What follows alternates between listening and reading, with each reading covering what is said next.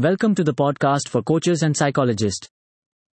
In this episode, we'll be discussing operant conditioning, punishment and reward theory. What is operant conditioning?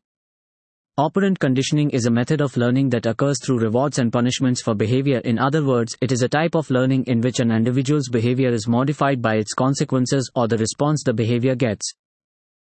The behavior may change in form, frequency, or strength. This term was coined by B.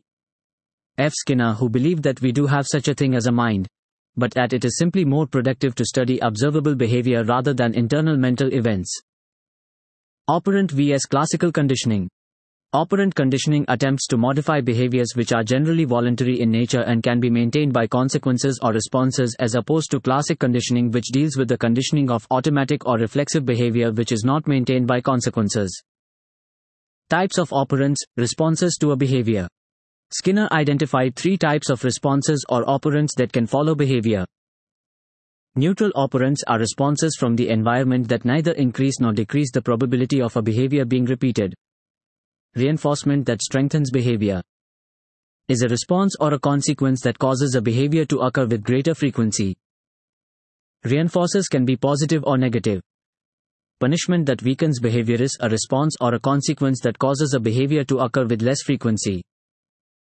Just like reinforcements, there can be two types of punishment, positive and negative. Core tools of operant conditioning. Positive reinforcers are favorable events or outcomes that are presented after the behavior. This positive reinforcement strengthens a behavior by providing a consequence an individual finds rewarding. For example, if your teacher gives you Rs, 100 reward. Each time you complete your homework behavior you are more likely to repeat this behavior in the future. Thus strengthening the behavior of completing your homework. Negative reinforcers as a tool for operant conditioning involve the removal of unfavorable events or outcomes after the display of a behavior.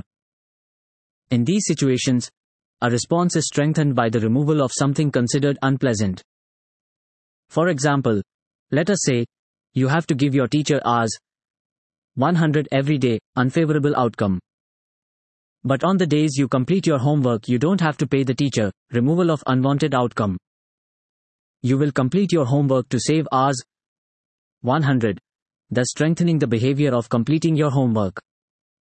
Positive punishment refers to an unfavorable consequence or response following behavior which leads to a decrease in that behavior. For example, every time you come late, behavior, you are slapped, consequence. This consequence of being slapped will demotivate you from coming late, thereby weakening the behavior. Negative punishment, also known as punishment by removal, occurs when a favorable event or outcome is removed after a behavior occurs. For example, every time a child wakes up late, behavior, in the morning, his video game is taken away from him, consequence, for that day. This taking away of the video game following an undesired behavior results in a decrease in that behavior. Note about operant conditioning tools.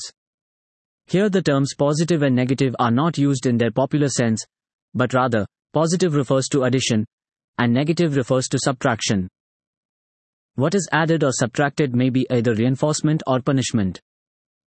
Hence, positive punishment is sometimes a confusing term, as it denotes the addition of a stimulus or increase in the intensity of a stimulus that is aversive, such as spanking or an electric shock. In a nutshell, Operant conditioning is a type of learning in which a behavior is strengthened, meaning it will occur more frequently when it's followed by reinforcement, and weakened will happen less frequently when followed by punishment. It is based on a simple premise that behavior is influenced by the consequences that follow.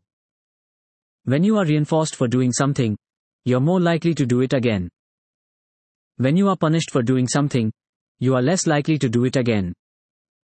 If you are a mental health practitioner who would like to learn advanced techniques based on hypnosis, NLP, and metaphor therapy to use the principle of operant conditioning in your therapeutic practice, check out the Cognitive Hypnotic Psychotherapy Diploma.